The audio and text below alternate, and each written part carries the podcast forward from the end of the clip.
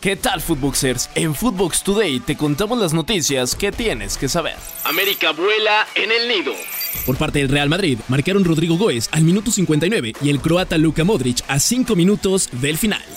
Escuchemos las palabras del español Pep Guardiola tras una nueva victoria. Futvox Today, el podcast diario para que te enteres de lo más relevante del universo del fútbol. Partidos del día, fichajes, declaraciones, resultados y todo en tan solo cinco minutos. Futvox Today, un podcast exclusivo de Futvox. Hablamos fútbol. Disponible en cualquier plataforma de podcast.